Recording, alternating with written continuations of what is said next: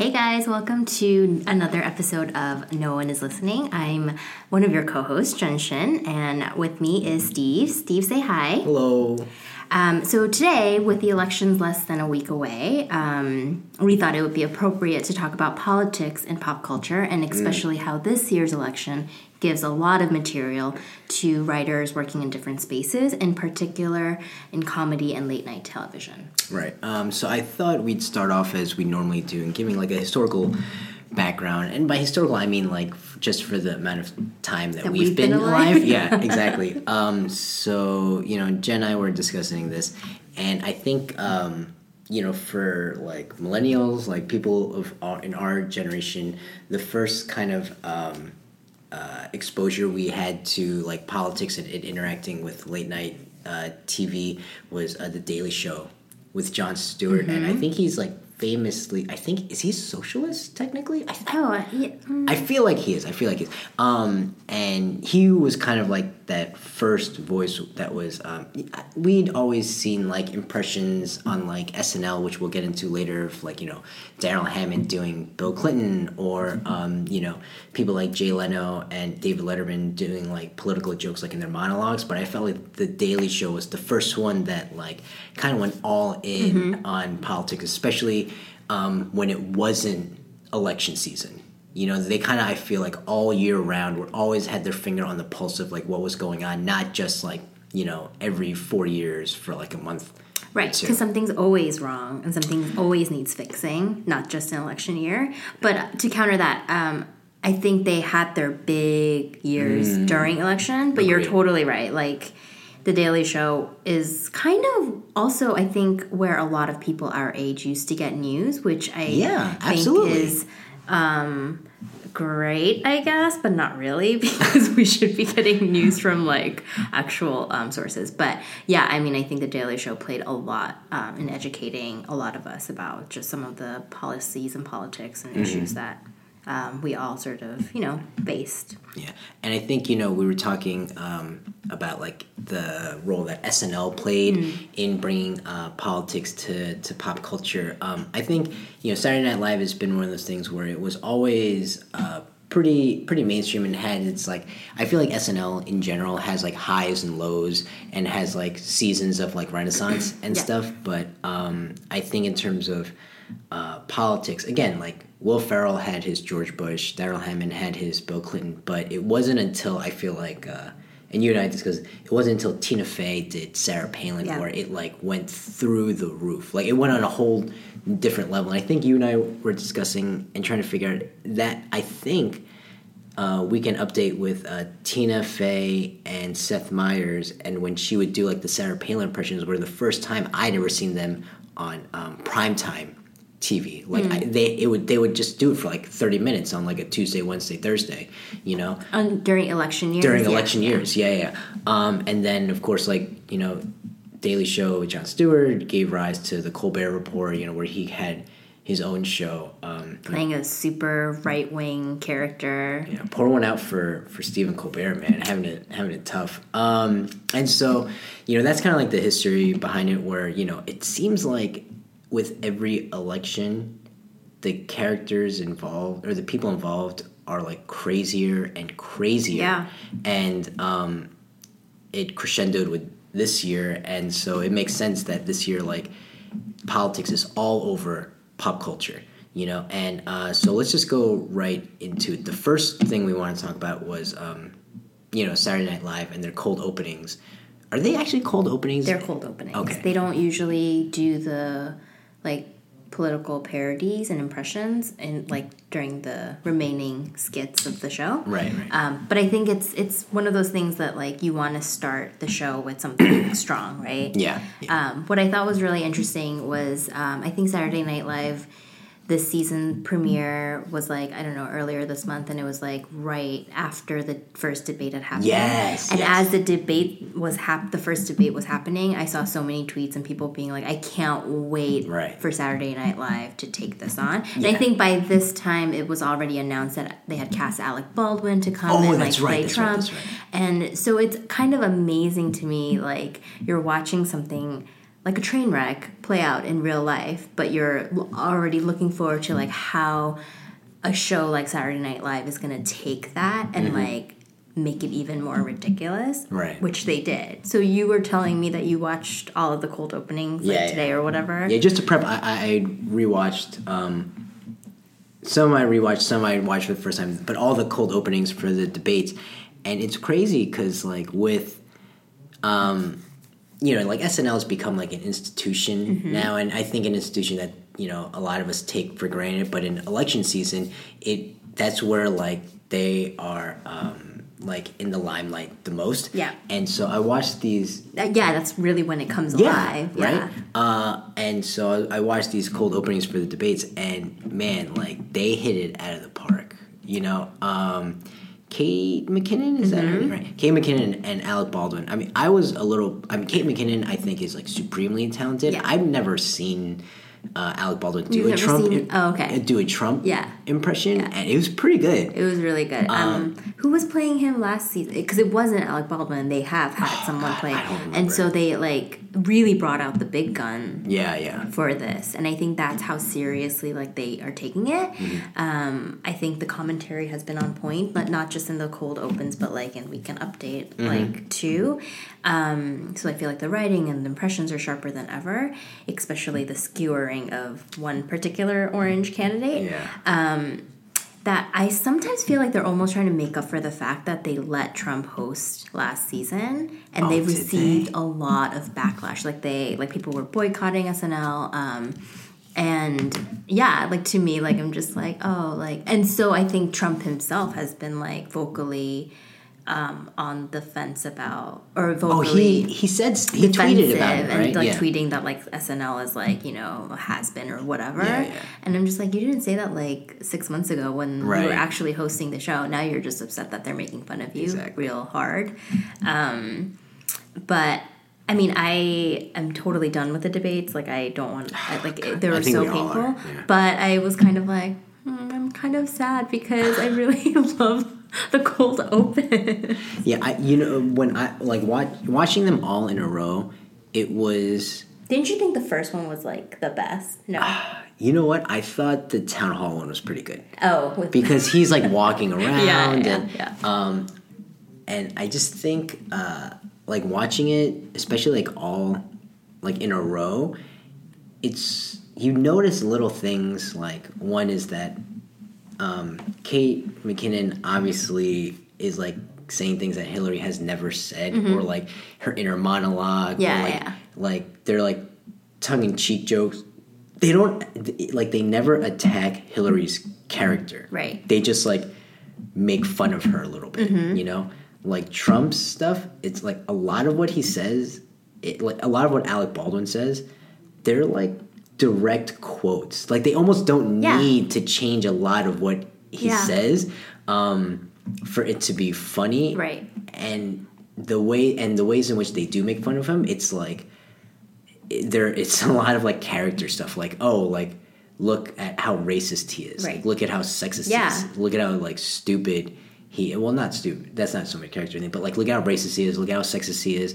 Um, look at how disgusting he is. With Hillary, it's more like oh, this is what she really thinks. You know, it's like making fun of the fact that she's like pretend trying to be human. Right. You know, or like Yeah. trying to relate to people, and it's like making fun of her. But that that was like a stark. Uh, like detail that I noticed watching him like in a row, and um, what was it? The other one was that uh, like Kate McKinnon is just she's on fire. She was she you know how she won the Emmy this Yeah. year?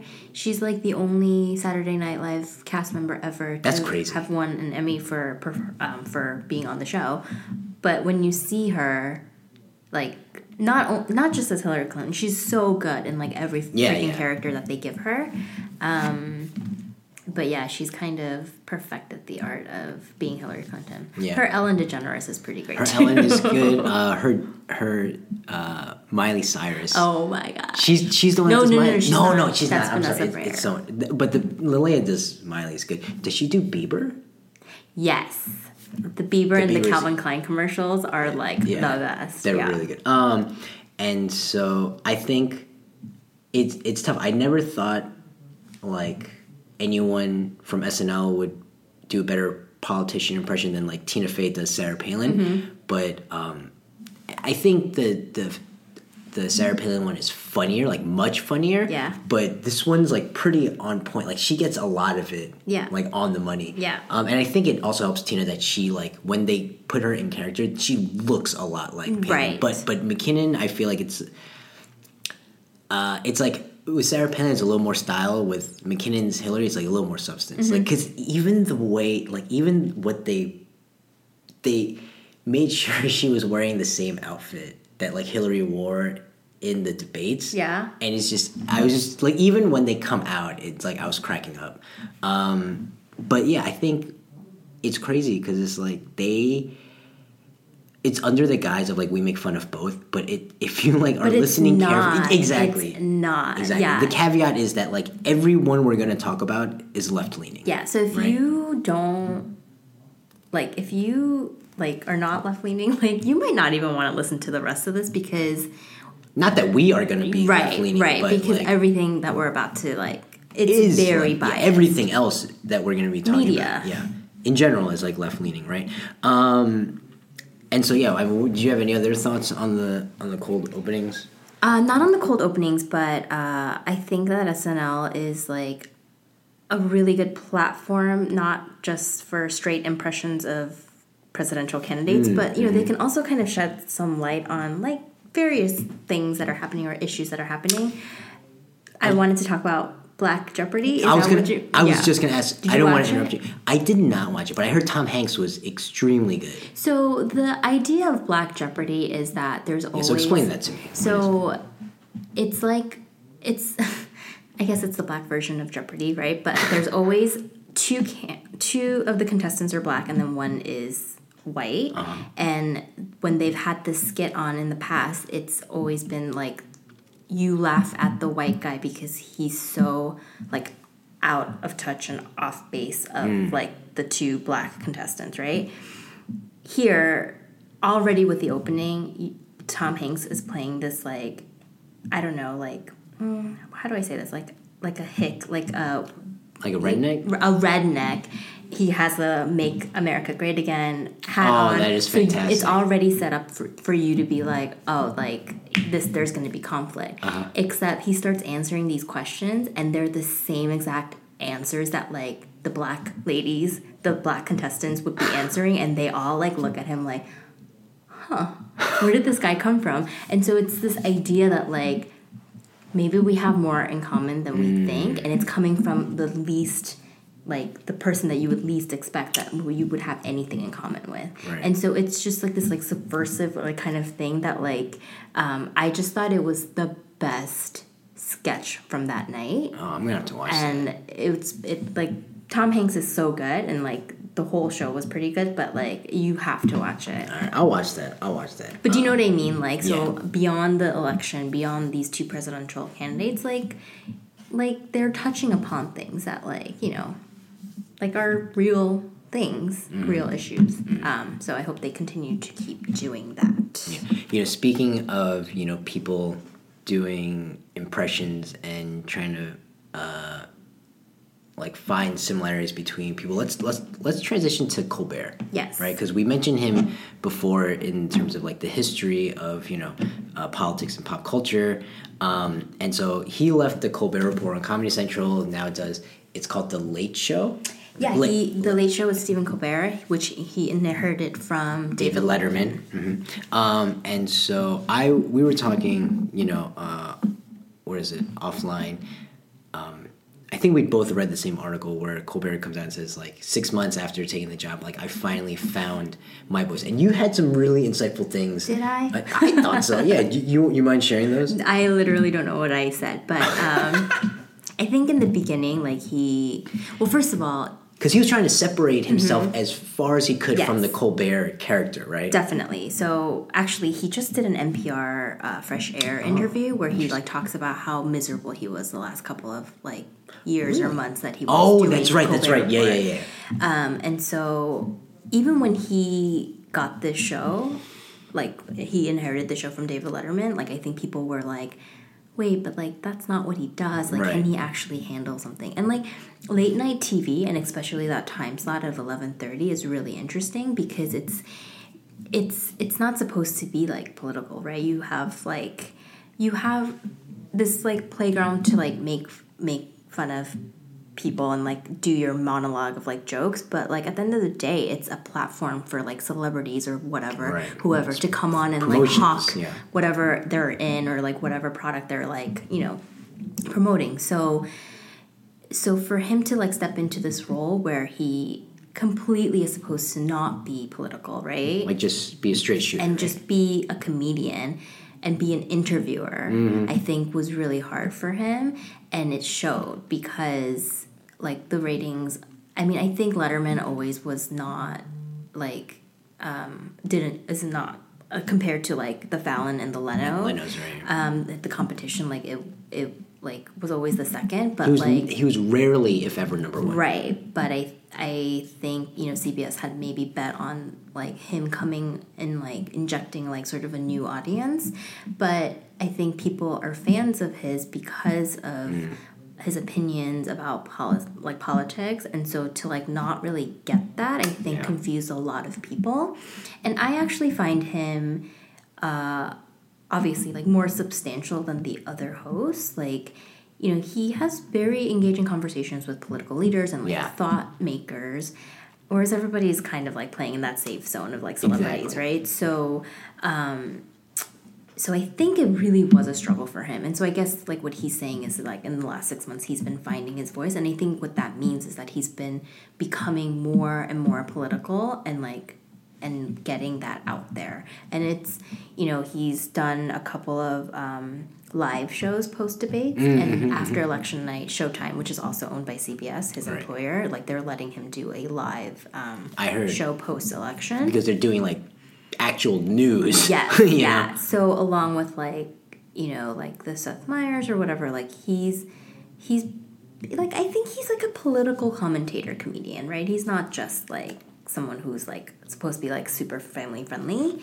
Um, and I think his ratings have been improving as a result, maybe. But I think especially the live ones. Right. I mean, anything anything is going to do better when you do it live. Yeah. Uh, not in terms of like quality, but in terms of ratings. Every anything will be better live.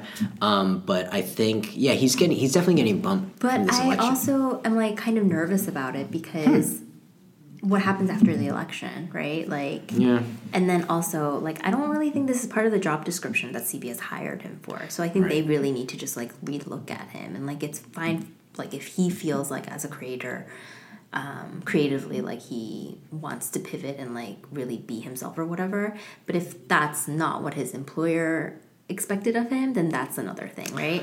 Yeah, I mean, but we don't want to run into like another Conan problem where like you Ugh, know, like no. you know, We after love Conan, yeah, but- after six months, like Yeah, you know, yeah. I, I think I'm pretty sure, like you know, you you alluded to, whereas like Letterman was never number one.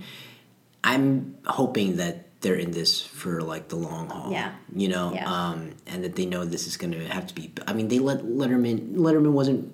It took him like years. I think the only time he was number one was when He had his heart attack and came back. no, no, when Leno left for the first time. Oh, the first oh, time, Right, he and left. then he had to come back. Yeah, and whatever. they had to come back, and Yeah. then Leno was never able to regain that audience. So I'm sure, that, I'm hoping that they'll be fine with it, and they'll let him find his footing. Yeah. Um, you know that leads us to uh, someone else that you mentioned with, which was Seth Meyers. I think. Well, he he's obviously I not love. as I like interesting. Seth, Seth Meyers, but yeah, he's not. He's not as interesting as. Colbert, so we don't have as much to say. But um, yeah, so my thoughts on on Myers were, um, you know, Trump's been on Colbert, Trump's been on a few other shows, Mm-hmm. but he hasn't been on Meyers, and I think I know why. And you tell me what you think, which is, was it the what was the dinner the the uh, correspondence. the dinner? correspondence the White dinner, House correspondence the dinner? one year where like Trump announced that not even announced. I think there were just rumors that he might run. Was this earlier this year then, or was it last No, year? this was this is a long time ago. Okay. This is when he was still on SNL. Okay.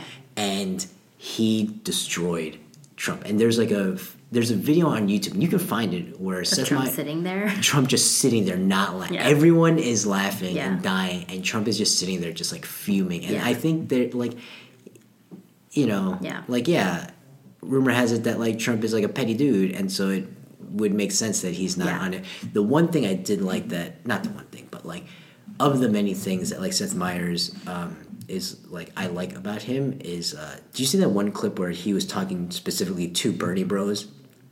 It was like Bernie or bust people, and he was like, "You got to." Mm-hmm, I don't off think your I high watched horse." it, but- yeah, he was like, "You have to get off your high horse," and it's like, you know, it can't be Bernie or Right. bust, Yeah. you know, and so I I I like that yeah a lot. yeah um he's so smart like you know he was a head writer on snl he did Yeah. weekend update for a really really long time and he's also had has said that like there's such a difference between the 11:30 time slot and the 12:30 Mm. time slot that he can get away with doing whatever he wants to do Oh, and so gotcha. you know he also um, I think he started off his show doing his monologue standing, and then he he switched over to sitting, like kind Weekend of like up- a weekend, weekend update, update style? news style. Yeah. So um, you know, I put him in sort of the same category as Stephen Colbert. Like I think they're both really intelligent people who have a lot to say about the politics of the world.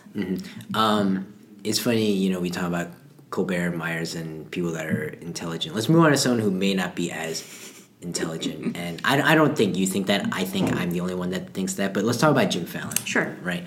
Um, Are you a fan? I have never been a fan. I am not a fan. I am not excluding myself from ever being a fan. Mm-hmm. But as of right, like I did not like him on SNL. Yeah. I thought he was like wildly overrated. Right. Also, he he would break every time. you know what though? That I, like find that. so though. endearing. I like that. Yeah, yeah. But yeah, I'm just like, dude, can you just get through one skit without like fracking up? yeah, I, I like when people, People break? crack. Yeah, I, I like that. I mean, uh, oh my god, I can't believe I can't think of his name right now. Who's the guy who did Stefon? Oh, Bill Hader. Bill Hader. Like I love Mm-hmm, Bill Hader. I think he's. I mean, this is we're like we're going on a tangent, but like he, I think he's in like my top two like favorite SNL. Stop, really? Yeah, yeah. yeah. I ha- I don't have an answer for that, but like I don't have an answer for the top two. But oh, that's so surprising. I think I think for me it's probably Phil Hartman and Bill Hader. Okay. All right. Um. Anyway, uh, so I didn't like him on SNL. Mm-hmm. I um, despise him on the Tonight Show. okay. I absolutely despise him. Okay. I think he's so fake. I think he's. You think he's fake? Because I think he's just being himself, and he's that Really? You goofy, think so? like Okay, kind of you know what? silly kid. You are totally correct. You're who totally puts on a correct. suit and like you know like is just expected to like goof around for an hour. Yeah, you know what? No, you're right. He's I in my hatred of him, Mm-hmm. I misspoke because I just wanted to say mean things. No, he's not fake. You're absolutely right. He's real. I just find him terribly annoying. Okay. And I don't find him funny if that makes you feel better. it does actually a lot better. Yeah. Um it's just that like his sense of humor, I like nothing about what he does stimulates me in any way. Like doesn't stimulate Mm-hmm. me intellectually, doesn't stimulate me like um, comedically. Mm-hmm. Um, like nothing about what he does I think is clever. It doesn't hit any of my my personal check boxes. You know, He's basically the most family friendly you can get on an eleven thirty he's the slot. lowest common denominator. Yeah. you Yeah. know? and I think maybe that's why he's so popular. You know, Yeah, I think he has an everyman, everyday appeal, right? That the other guys maybe don't have as much. Mm-hmm. So I think what we wanted to talk about, I think that the role that late night TV plays in like the media's narrative of this election came to a boiling point last Yes. month when Trump was on Fallon. Do you want me to sure. explain what happened? Mm-hmm. So he invited Trump on, and it was kind of I think the height of like hmm, maybe the maybe the scandal, the big. it was. It, was it right before or after? It was the day of. So they recorded Oh, it at So it- it like the middle of the matter. day, Yeah. and the scandal came out that evening. Right. And he was on later. So I think night. that probably added to why people were so upset. But basically, Fallon didn't challenge Trump on anything. He basically just came on, like, mess with his hair. Like, literally asked him, like, can I, like, mess up your hair? And then let this guy who has been, like, so awful get away with just another mundane, like, late night talk show appearance, right? Um, you know, it, he didn't hold his, like, words or his policies to a higher standard. And but the show also, you know, like it didn't make Trump look any more likable or believable either, right? So like it just it didn't do anything for anybody, right?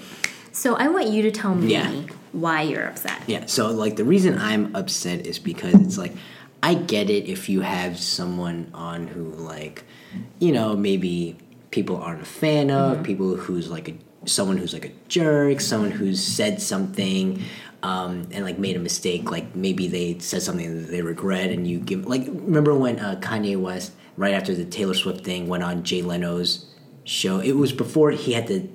It was before he came back to the Tonight Show. It was when he first left the Tonight Show, and they gave him like a 10 p.m. Oh, okay. show, Yeah. right? Um, and so I he, hate Jay Leno. I'm sorry. so he goes on, and like you give him a chance to like Yeah. say so. I I get that. Yeah. But to take someone who said really terrible Crazy things, things. Yeah. and giving him a platform, Mm-hmm. and, and I could understand like if you're like, oh well, that's not like my job or whatever. Well, don't even put yourself in that position, man. Don't even let him on. Mm-hmm. Okay. You know. Yeah. Um, and if you are, at least like I, I get it, where like you know these guys aren't.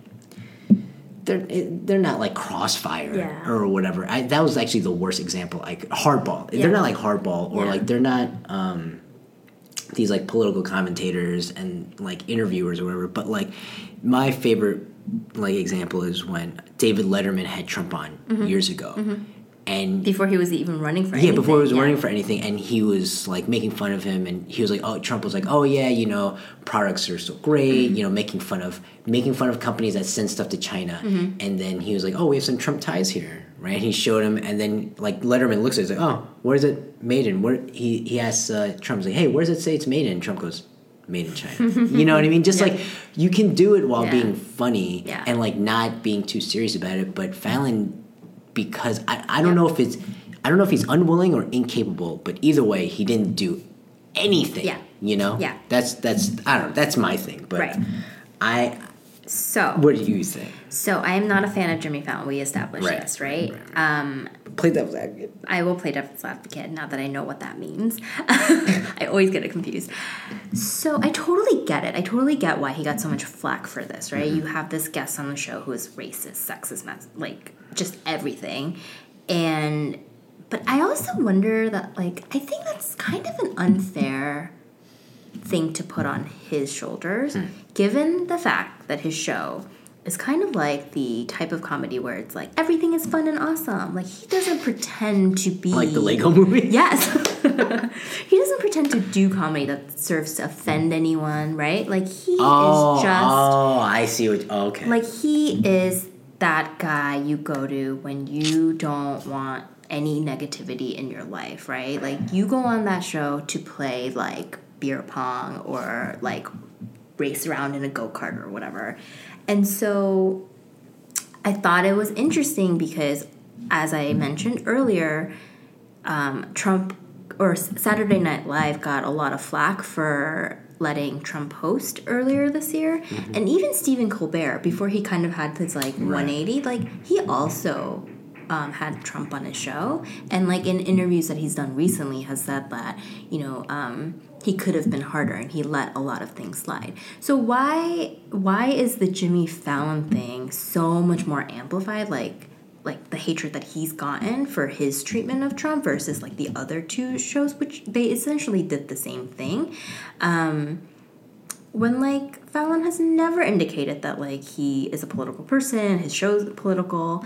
Um, so I guess like you know, even though I'm not a fan of his, like I did think that like I found it a little bit unfair for his for him. Yeah. No, I um, understand. I don't know. But do you know what I mean? But like again, I'm not a fan and I would have done things differently and and you're totally right. Like you have this guy who's saying all this like crazy like crap. Like why don't you ask him about a couple of things? Yeah, it just I, I I totally get it. You are nothing you said is incorrect. Right. It's just that my thing is like Yeah. why even No, put I yourself in that position? Yeah, I get it. You know? Yeah. Um, why even put yourself in a position to Um, be it's called like ratings.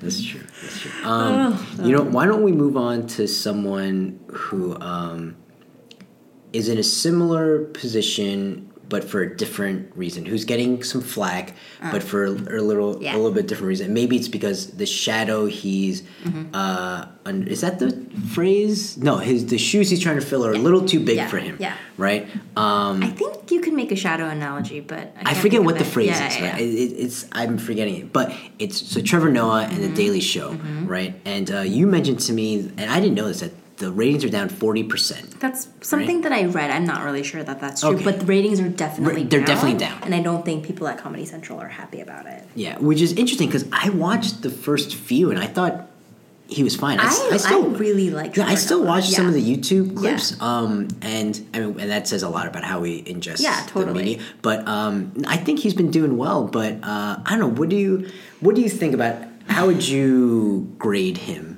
Um, listen. So I think that And is it just because he's not Jon Stewart? Is that yeah, just it? Yeah. So speaking of somebody who also has unfair things put on his shoulders, Mm. um, in a way that's even more than maybe like like Colbert inheriting Letterman's show. Yes. that's pretty legendary Yes, as well. yes. Because Letterman was on the air for like thirty years, Yeah.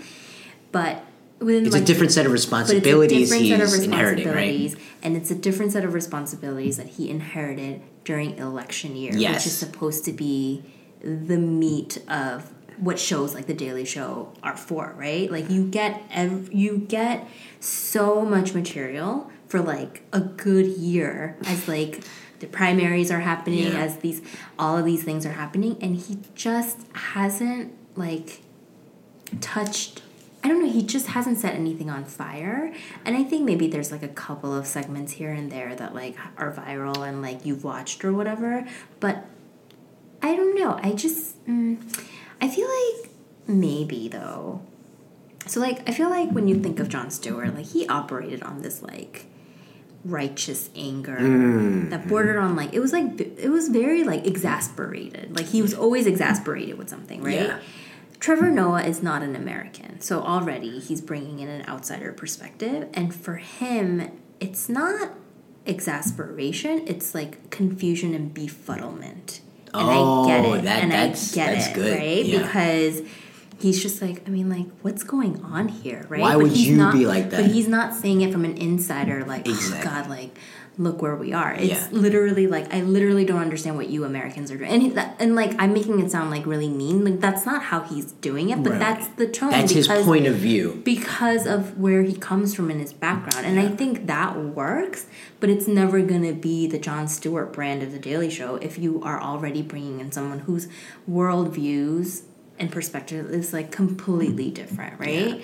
Um, so I think that having this like outsider perspective is is is funny, but maybe it's not then the right place for him. Like the daily, some an institution like the Daily Show is the right place for that. Yeah. Um, I don't know. Like I just wish he would strike a more like a chord with more people, and I like because I really think he's smart and I think he's funny and I think he's talented and.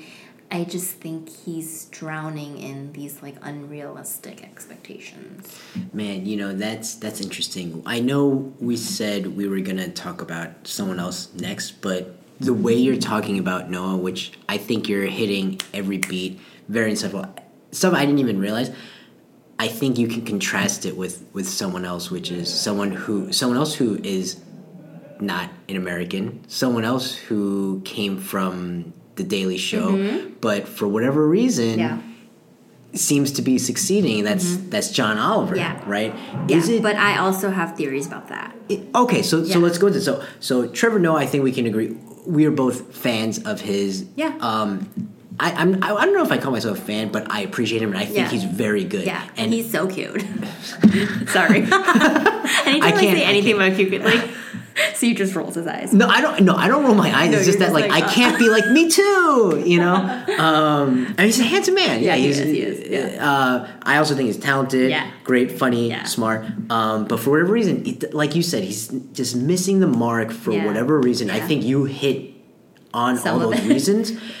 But then what? Then what is it about John Oliver where I feel like he's doing great? Yeah, okay, so I thought I had the answer to this, but I don't because I realized that Jon Stewart also before he left the show, took a summer hiatus to direct his movie called Oh, Rosewater or something. Wait, wasn't that that was Stewart, right? Yes, Yeah, that was Jon Stewart. Stewart, Yeah, left yeah. the show before he actually Exact- left the show. exactly. Um, so he took a hiatus, and then John Oliver filled in, Right. And people loved him, and that's that led him to be on this HBO show now, right? So maybe my my reasons for thinking, uh, m- maybe my reasons for why I think he's so successful on the HBO show is different, but to me, I think like the format of his show is a little bit different, right? That's like, true. That's true. he's once a week so he can he can pick and choose whatever he wants to talk about and like actually delve into it Yeah, and then if you actually watch his show i think it's like divided into like three segments um, there's a main segment and then there's like like two shorter like Yeah. things. And the two shorter things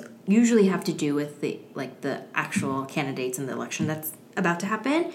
Um, and then the main thing that he talks about or the main thing that he goes into are actually like issues that like people don't know a lot about. You know like net neutrality flint Yeah. water poisoning um, charter schools so it's not he's he don't don't get me wrong he did that whole segment about um, donald trump and like changing his name to like donald trump, Trump, yeah. um, and that was like a main segment but his his thing is a little bit different because i feel That's- like he okay. delves into like not just like politics but like about like policy and like lawmaking that's gone awry Yeah. and i think that's what it kind of sets him apart um i don't know what are your thoughts I think uh, those are those are points that I hadn't even thought of. he's also really angry he th- and trevor uh, noah's not yeah. angry You know, you, you mentioned that like that like righteous anger Yeah. that like um, Jon Stewart has, and John Oliver has that, and I, maybe it's the fact that like he can literally say whatever he wants on HBO, but he, Oh, yeah, he curses, like, he whatever. and like he doesn't curse for the sake of cursing, but Yeah. like when it's like ridiculous, like and a lot of times that ridiculousness is correlated with Donald Trump. Mm-hmm. He goes off, and there there are certain um, segments that he does where I've I've watched the one where he's talking about like Paul Ryan and John McCain and other Republicans um, disavowing Trump in lieu of the the Billy Bush tapes and like roasting not just Donald Trump but the Republicans Mm-hmm. Everybody, too. yeah. And I I watched that multiple. I've watched at least a dozen Yeah. times. You know, um, because it's so good it, it's so good and a lot of his stuff and i think you're right i think there's a certain pressure where um, when you're filming like when you have to do four a week Yeah. like the daily show Yeah. does and the other late night shows are either four or five a week i think most of them do four a week and even if they air five times a week they do the thursday friday shows back to back Mm-hmm. on thursday um, where they have to it's a quick turnaround you know it's, they they are at the mercy of like a 24 hour news cycle where if something happens on monday they can't do that segment on Right, thursday yeah. you know um, so i guess the degree of difficulty is higher Yeah. and i think that's why oliver chose the hbo show over um, what is it the daily show because they offered it to him first Yeah. you know and he said no right um, when like HBO came with Oliver. So yeah, like you said, he gets to really de- like a lot of his segments aren't like they're not superficial. Like it's like his crew have like done a lot of homework. Like there's the one where I think uh, the one that uh, resonated with me a lot was they were they were discussing. I think it was like retirement Mm-hmm. and like uh, investment funds Mm. and how it's like a ripoff Mm-hmm. and they did that fake commercial the fake commercial, yeah, with Yeah. what's that guy's name? Billy something. Oh, it, it doesn't matter, but you know who I'm talking Yeah, about. right? yeah. And it's like I think it started because his crew had a presentation, um, had like something Like HR presented. came HR came in and did like a presented their benefits, and they looked at it and they were like, What "This is is this? this is this is garbage. Yeah. Like this is a scam." Yeah. And then they turned that into a segment. So there's a lot more research Right. That goes into it. yeah Maybe like when why. you when you look at his youtube clips like they're like 12 to 17 minutes long they're not Even like the five mini- minute even yeah. the mini ones yeah are like super long are like yeah. you know like at least six to nine minutes Yeah. you know um so yeah i guess i guess he's angry yeah he's angry he has a lot more at his disposal Mm-hmm. because he only has to go once a week Yeah. um so i guess that's why he's been but i don't know i don't know maybe it is maybe it isn't but, but i feel like even still like okay so maybe that excellence he has on you know last week tonight wouldn't you he wouldn't be able to maintain on the daily show but i feel like he'd be doing better than noah That's the only Yeah, thing. no, I completely agree. Um, I don't know. I just I feel bad for For Noah? Yeah, Yeah. totally. It's It's not really his fault. I don't think. I don't know. Maybe maybe we're wrong and he could be doing better, but it's it's also him, right? It's Yeah. his brand. It's his, and so he's making the Daily Show like his. But like people For better or worse, right? And people don't want to be a part of that. So I don't know. Um, the last one we wanted to talk about was this is someone you'll have to Mm-hmm. Yeah. like, educate me on. Uh, I haven't watched any of her segments, but so but. I do s- see like the links pop up. Yeah. I've just never uh, like clicked on it. But uh, Samantha B. Samantha Bee is the other righteously angry comedian. Oh, is she as well? Uh huh. That's um, that's an alum of the Daily Show. So Yo, Daily Show man, just cranking out like monsters. Totally. Um, so TBS offered her this show, and um, I think that she said that she took it because she like there's no other female comedians Yeah. doing this on late night TV, right? Yeah. She is so good, especially when she's like railing. Like she like goes off and she talks fast and it's just like amazing, right? But um for me, like she provides a unique voice that is missing from this all boys club, Mm, mm-hmm, right? So like, yeah, like people like John Oliver or whoever can like, I don't know, talk about the sexism that like Hillary faces, or like, um, I remember she did this whole thing about like, you know, like, um, there's this whole thing with like rape test kits that have gone missing in like certain states, or like they're not even like, but like you can't have a man be talking. I mean, you can, but it's just not the same. It'll right? it'll never hit the it's same. It's never going to be powerful, right? Coming from any other white dude in the business. Sorry, Trevor Noah, and you. Um, and so, like, she actually has turned like evisceration into an art form. Like when, like I, you know, I'm gonna go back and like look for a clip, and I'm gonna send it to you because Please do, she's please do. So good at being so angry, and she's not like angry white woman, right? Like, but she also has this quality that I like, which is like um, like sometimes she'll go out and do like field reporting, right? So like Mm-hmm. during the both conventions, like she took a bus around. Like the bus had her writers on it and like it had her face on the thing. And like you see her going to these like conventions and like talking to people and she's like actually listening to people. Hmm. Actually, you know what's a really interesting um, clip this past week? She well, first of all, she interviewed Barack Obama Hmm.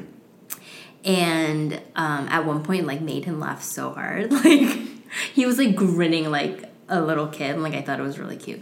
But she actually traveled to russia to interview these like trolls these in, these internet trolls to see like why they do what they do with all this talk about like russians like you Uh-huh. know like um and it's just like really really interesting. But like yeah like she I, I don't know. Like she has this like she can be really angry, but then she's also like kind of like can also be the biting voice of reason too. yeah, yeah, yeah. yeah.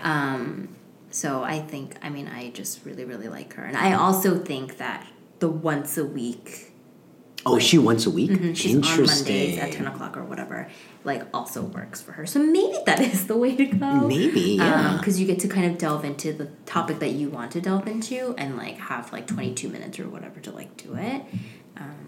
But yeah, I think you should start watching her. Yeah, I mean, I, and I think it's really telling that like, um, I see a lot more commercials for Samantha Bee than I do for Conan. Mm-hmm. Now I think they, Mm. you know, TBS really thought that, you know, because TNT is like the drama and Mm-hmm. TBS is like the the comedy, and they thought they'd find a face for TBS with, um, with Conan, and I think they've found a face with like Samantha Bee. Yeah. You know, hopefully they have the balls to like stick with it because like you know i mean this shouldn't even be a thing but unfortunately it is which is like oh can the face of your channel be like a female Mm-hmm. uh, and the answer is yeah you just have to like have the balls to do it but Yeah. so hopefully they they Yeah. stick it they stick through with I it think they will. I think she generates enough ratings and buzz for TBS. That, yeah. okay cool um do you have anything else before we hit the break Uh, no, I guess.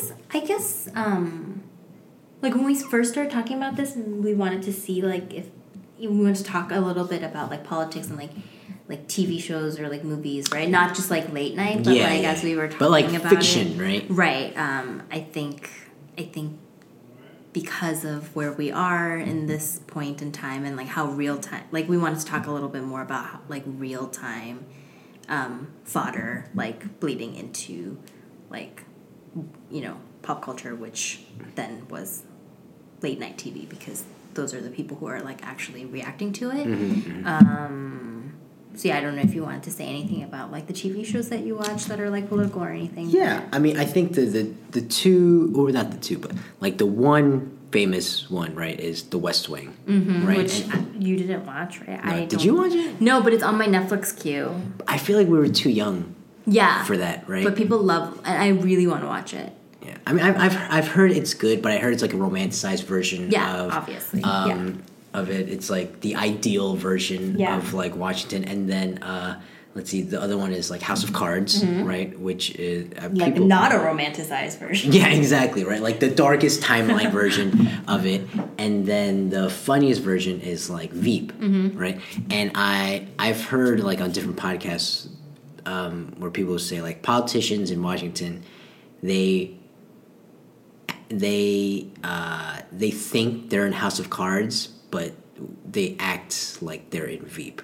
Right, like just unbeknownst to them, they Yeah. they are more Veep than House of. They wish they were in House of Cards. They pretend like it, Yeah. but in actuality, they're in. They're they act like they're in Veep. right You know. The other thing is like the opposite of what's happening in late night TV. Like all this like political landscape is like giving so much material for like these like late night people. Right, that's a good but point, yeah, like, um, but for people who are actually working on shows that like Yeah. are set in like the political landscape, like they're like. Crap! Like we have to throw out storylines because it just That's crazy too close to like what we've been like you know plotting out or whatever. Um, the other thing I want to say is like, did you ever watch Park? Do you ever watch Parks and Recreation? You know what? I I tried that first No. few episodes, but skip season one. that's what see that's what people have been telling me. They say go straight one. to Yeah, season two, yeah, right? Yeah. Um, but you know, it's about like a city council woman Mm-hmm. who's played by Amy Poehler, um, who's like this overachieving, like whatever, but she's like so endearing, even though she's like kind of crazy. Um, but there's an episode called The Debate where she's running for city council um, against um, this like rich, inarticulate, like entitled guy played by uh, Paul Rudd, and it like has so many echoes of like the actual debates that like happen. Wow. Except Paul Rudd's character is just like entitled and like kind of dumb, not like this like crazy egomaniac Right, of right, real life. But it, it was really, really funny to me, like thinking back on it, like, oh God, like this is all coming true. I mean, I think we've seen that, we've heard that sentiment a lot, which is like, oh, this joke that we made, this skitway that we did, this episode that we did, like, wow, this is like actually Mm-hmm. Yeah, happening. it's You know, crazy, yeah. it, it absolutely is. Yeah. I think it just goes to show that, and even the fact that like a lot of these showrunners or writers are saying like, oh, this storyline that we had planned, we can't do because it Mm-hmm. would it, it would look like we were just parodying real life. Yeah. Like that's how crazy it's gotten. You know.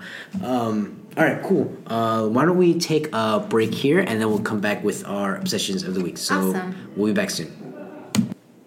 Hey guys, we're back. Um, and so let's go ahead and delve into our obsessions of the week. Um, Jen, why don't you go first? What is your obsession of the week? Uh, so I have been very pleasantly surprised with the slate of new shows on um, TV, Agreed. right? Agreed, yeah. Um, so you know, Steve and I have talked at length about Atlanta, and if we could talk about Atlanta more, we totally would. I, but, I wish I could talk about it every day. but since our podcast is not called Atlanta, Atlanta cast, yeah. or like no one is listening, colon Atlanta. Podland. we will move on. So my other favorite show this season uh, is This Is Us, and it got a lot of buzz before the premiere because the trailer like got like the most um, What YouTube plays. So it's on NBC. So Okay. but when they had released the trailer on YouTube, like it like was like I don't know, like thirty million or something like something Really? crazy, right? Because it like had all these like elements of like heart tugging, like whatever. So it's an ensemble. It's an ensemble like drama, um, and it's like the guy who wrote um, "Crazy Stupid Love." Oh, Like okay. created it. So I think Is that the one with Steve Carell? Mhm, Okay. and Ryan Gosling. Gosling, not Reynolds, and Emma Stone. yeah.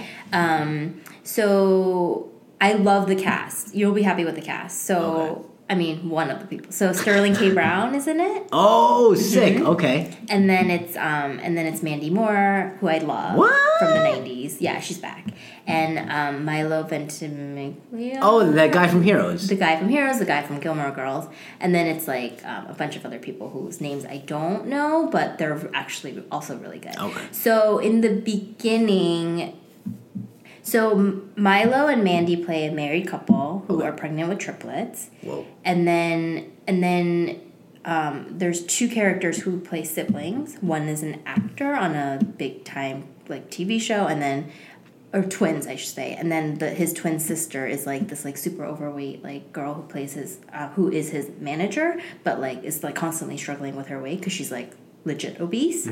And then there's Sterling K. Brown who plays a guy who um, is looking for his birth father because he was adopted and that's kind of the pilot. And at the end of the pilot, I mean, am I allowed to give it away? Because Yeah, like I mean, it whatever. like premiered like on September twentieth. So Yeah. like okay, so it turns out they're all connected, and the way that they're connected is um, Milo's character and Mandy Moore's character, the couple with the trip like who are pregnant with the triplets, they actually end up losing a triplet, and so they at the hospital they come home with twins but then they adopt a um, a third son who was left at the hospital by like a deadbeat dad. So actually their character they're in the 70s and then the twins and then sterling k. Brown are the triplets that have grown up into adults. So the idea is that they're all playing people of the same age. So you get flashbacks of um, the parents who Okay. were at that like i don't know 30 something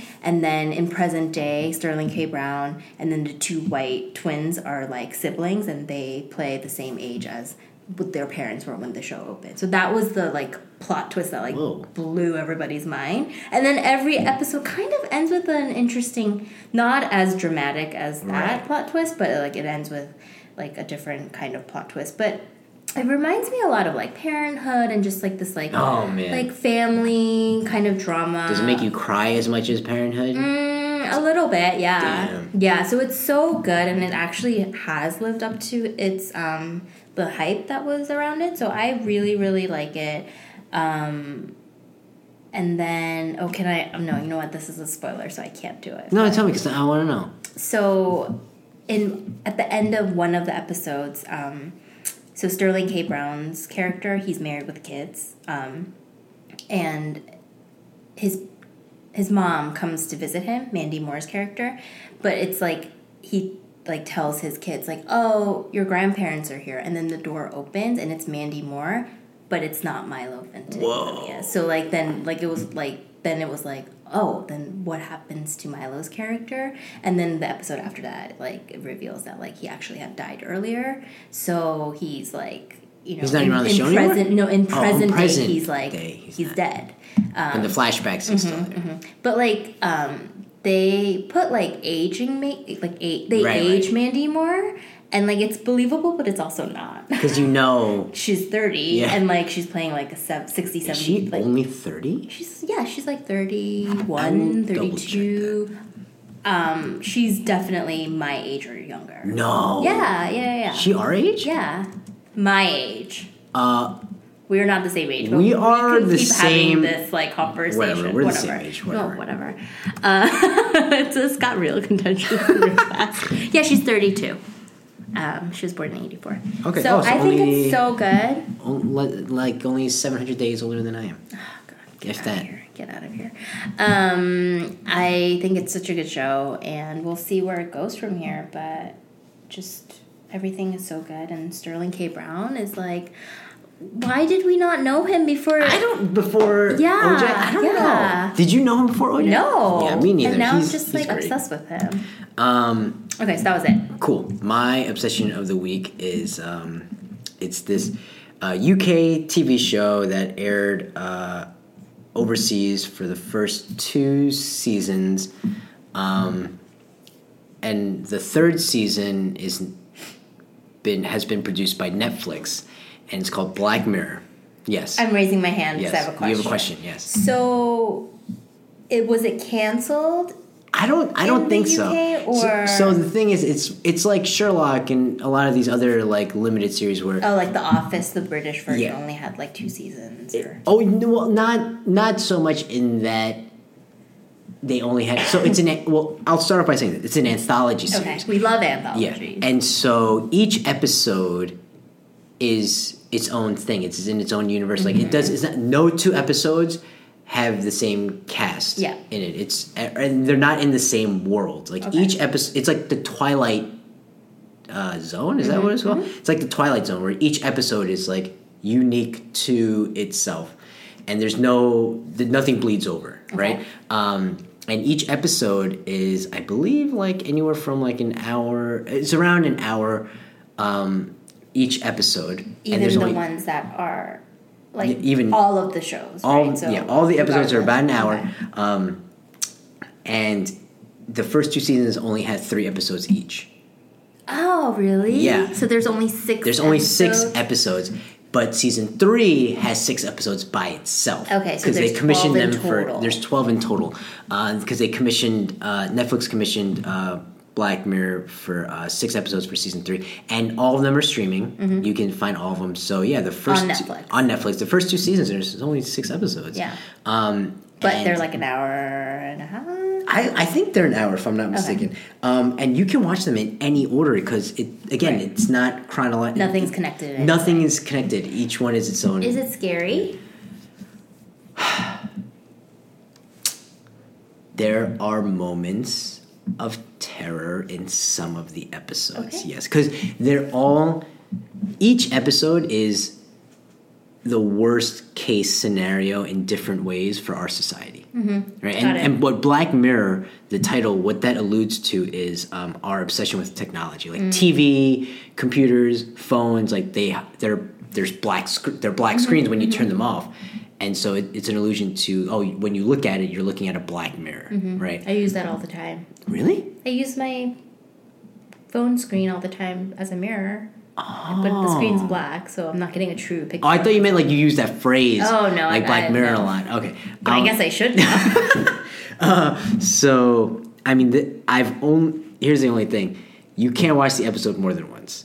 It's like impossible. so dark? it's so dark, and you know, it's like the UK version of shows and the US version of shows. Like you can always tell the difference between like the because like the UK always ends on like such a downer, Mm-hmm. and it's like there's it doesn't end with like hope at the end. Yeah. There's no redemption. It's Right. just like sadness and Everyone died. yeah, and like they just reveal how the sadness happened at the end. Um, and so for um, Black Mirror, the you should start with the very first episode because Of the series. of the series because it does the best job of like setting you up for the rest of the episode in terms of like expectations. Okay. It, it like the buildup is slowest in the first one. The other ones, like some of the episodes have no buildup and it just drops you straight into dystopia. Okay. You know? Yeah. Uh, and like it reveals stuff little at a time, but like there's no setup. Whereas this one, the the very first one, that's the only one I would say. Just make sure you watch that Okay. first, and then the other ones you can just watch out of order. Um, and man, it so it's my selection of the week, and out of guess how many episodes I've seen out of the six new On ones Netflix? on Netflix. I guess like six? I've only I could only get through one. I'm sorry, we're basing this on the one, but then you watched the six. Oh, I watched the original okay, six, but I'm saying of the new season, yeah. I've only watched one episode. Which one did you watch? Oh, the first, the first one. Uh, it's got uh, oh Dallas Bryce Howard. Oh, okay, and yeah. she's in it. Yeah. Um, and it was written, I think, by Rashida Jones and Mike Schur, the guy who did. Yeah, I uh, love Mike Schur. Yeah, Um, Mike Schur is slowly becoming like um, like the Shonda Rhimes of NBC. Oh, that's really that's a really good point. Yeah, yeah, that's a really good analogy. Um, and so I could only make it through one, and even then, I had to pause it and Wikipedia to see how it ends because I couldn't take Really? Yeah.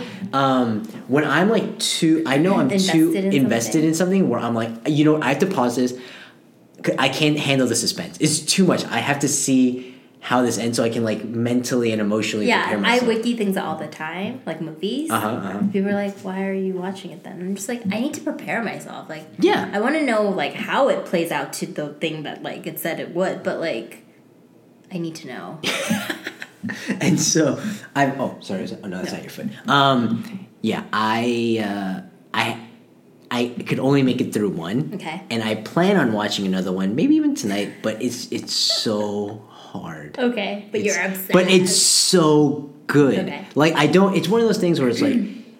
Sometimes I'll watch a movie and if it's like too intense, like I'm thinking of like Requiem for a Dream. For me, it's like so good, so, so good, intense. but I would never would watch. never watch it Would again. never watch it Yeah. again. And part of me kind of regrets having watched it to begin with. Oh, really? A little bit, a little bit. With these, I never regret watching it. I'm just like, but I never. That's how I feel about the night of. What? I feel like I could so watch that. dark and like I don't know why I did that. Um, I just like it's just it's not like I feel like I could watch it again. it's not happy. You know, you know, ah, you know what it is. I feel like the night of though is so educational about the criminal justice system Mm-hmm. that I would watch it again, almost for like I don't want to say inspiration. That that's too like know. That's too silly, but for inspiration of what to do when you get convicted, like when or you get or like for remind me like why I am and should be outraged. yeah. Okay. You know, and you know with Black Mirror, that's actually I hadn't connected the dots, but Black Mirror is the same thing where like it reminds you like how it's possible to lose your humanity in Mm-hmm. the face of like vast technological advances that we're in the midst of, Mm. Yeah. and I'm sure we'll face you know when as like you know more things come out. Yeah. Um. So it, it there is a parallel in that too. So. I don't know. I, I think it's really alright. good. I thoroughly enjoy every time I watch it. It's just such a. It's not a grind because a grind is when like I don't want to do it, but it's so it takes such an emotional toll. Okay. Where um when they when they put it on Netflix, I have certain ones that I I have like an order of like rankings like my favorite ones Mm-hmm. from the first two seasons, but no matter how much I love it, I could never go back and watch it again. It's it's just too. It's too intense. Okay. It takes too much of a toll. Let's have a follow up discussion. Yes. When oh, you watched it. Oh my god. You don't. Yeah. Start with the first two Okay, seasons, and and we'll talk about. They. So I can't. You don't. You don't recommend that I delve into the Netflix ones. I first? no. You. I would just start with the very first Okay. one, right, Okay. and then you can go straight into the Netflix ones if you want to. That's fine. You know. I. Yeah. Watch it in any order you want. Um, I assume that the UK version like just has like UK actors, or is that a wrong assumption? you know what? That's a that's a really interesting thing. Yes. The And UK then I one. feel like the third Netflix series, like with Dallas Bryce Howard, and like there's other people in it that I recognize more. Yeah, yeah. Like I think Mackenzie Davis is in mm-hmm. one of the episodes, and even the oh, I'm sorry, they have a seventh episode. Mm-hmm. What is so it, the Christmas? the special? Christmas special. Oh yeah, yeah. stop! But like how? Okay, because usually the Christmas specials are like, you know, when I think of the Office Christmas special and like the Downton Abbey Christmas special, like romantical things happen in those. Like I can't imagine that happening in Black No, not definitely Okay. not romantical. It, but Jon Jon Hamm is in it. Okay, done. Um, the Christmas special I thought was. You know, I'm, I'm not even gonna say whether or not, whether I thought it was good or not. We'll discuss later, Okay. but we'll we'll follow with this. But yeah, um, watch in any order Okay. you like. All right. Um, that is my selection week, and Awesome. hopefully I can make it through a second episode because I still have five left. All right, that's it. Um, uh, yeah, I guess we're done. Make sure to go vote. Yeah, please make sure to go Although vote. if you haven't registered, oh, it's too late then, yeah. But hopefully you registered. yeah, hopefully you registered. Uh, please go vote. Um, check out uh, This Is Us on NBC. Check out Black Mirror on Netflix. Uh, please review, rate, subscribe on iTunes. And just a reminder that uh, we'll be doing the Facebook Live um, sometime in the Near either the future. li- This is the- episode twenty-one. So four in four episodes. Is this right? 20? No, it was 21? Twenty-one. No, Oh, we're. I'll double check. yeah. I'll double check. But um, you know, the, the 25th episode, one year anniversary. We're gonna do Facebook Live, so uh, we'll post more details on that shortly in the next few episodes. I'm sure we'll try to get a date down. Yeah. Um, yeah. You know, why don't we? Yeah, we'll take it offline, but we'll maybe project. And um, yeah, just be on the lookout for that. And so yeah, we'll see you next time, guys. So take care. Want to say bye? Bye, guys.